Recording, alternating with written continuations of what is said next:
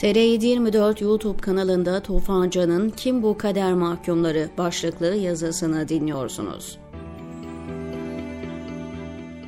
Bir süredir genel af Türkiye'nin gündeminde. Kamuoyunda bu konuda ciddi bir talep oluşmuş durumda. Dolayısıyla toplumun her kesiminin oylarına talip olan ve helalleşme çağrısıyla önemli bir adım atan ana muhalefet partisi CHP'nin lideri Kemal Kılıçdaroğlu'nun da gündemine girdi. Kılıçdaroğlu sosyal medya uygulaması üzerinden yaptığı açıklamada af konusunda titizlikle yöneltilmiş bir düzenlemeyi iktidarla konuşmaya hazırız. Görüyoruz, beceremiyorlar. Birlikte çözebiliriz. Ancak bu af sadece belli başlı suçları kapsayacak. Terör, taciz, tecavüz ve benzeri suçlar kapsam dışı kalacak, kader mahkumlarına yönelik olacaktır. Şunu da peşinen söyleyeyim. Fotoromancı hiç heveslenmesin, heyecan yapmasın. Baronlara da af maf yok af konusundaki görüşünü dile getirdi. Ancak Kılıçdaroğlu'nun bu çıkışı tepki topladı. Bununla birlikte genel affın kapsamı tartışılırken kimlerin kader mahkumu olduğunu mercek altına almak şart oldu. Buna göre şarkıcı Onur Şener'i öldüren devletin memurları kader mahkumu sayılıyor. Esra Hankulu ve Aleyna Çakır cinayetlerinin faili olarak yargılanan ve 10 yıl ceza alan Ümitcan Uygun da kader mahkumu sayılanlardan. Zira işlediği suçlar arasında terör, taciz, tecavüz ve uyuşturucu gibi suçlar yok.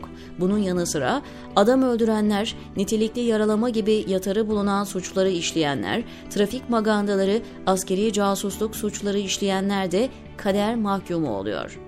Hırsızlığın mevcut ceza yasalarında yatarı yok. Ancak hırsızlığı meslek haline getirenler cezaevlerinde kalmalarına imkan verecek cezalar alabiliyor. Dolayısıyla onlar da kader mahkumu kavramı içerisinde affa layık olabiliyor. Kaçakçılar, işkenceciler, kadın katilleri, dolandırıcılar, ihaleye fesat karıştıranlar, yetim hakkı yiyenler, kamu kurumları aleyhine dolandırıcılık suçları işleyenler kader mahkumu nişanını gururla taşıyabiliyor. Öte yandan Gezi Parkı eylemlerini organize ve finanse ettiği iddiasıyla ağırlaştırılmış müebbet hapse mahkum edilen iş insanı Osman Kavala ve aynı gerekçeyle 18 yıl hapis cezası verilen mücella yapıcı Can Atalay, Tayfun Kahraman, Çiğdem Metar, Mine Özer'den ve Hakan Altınay terörist oldukları için affedilmiyorlar.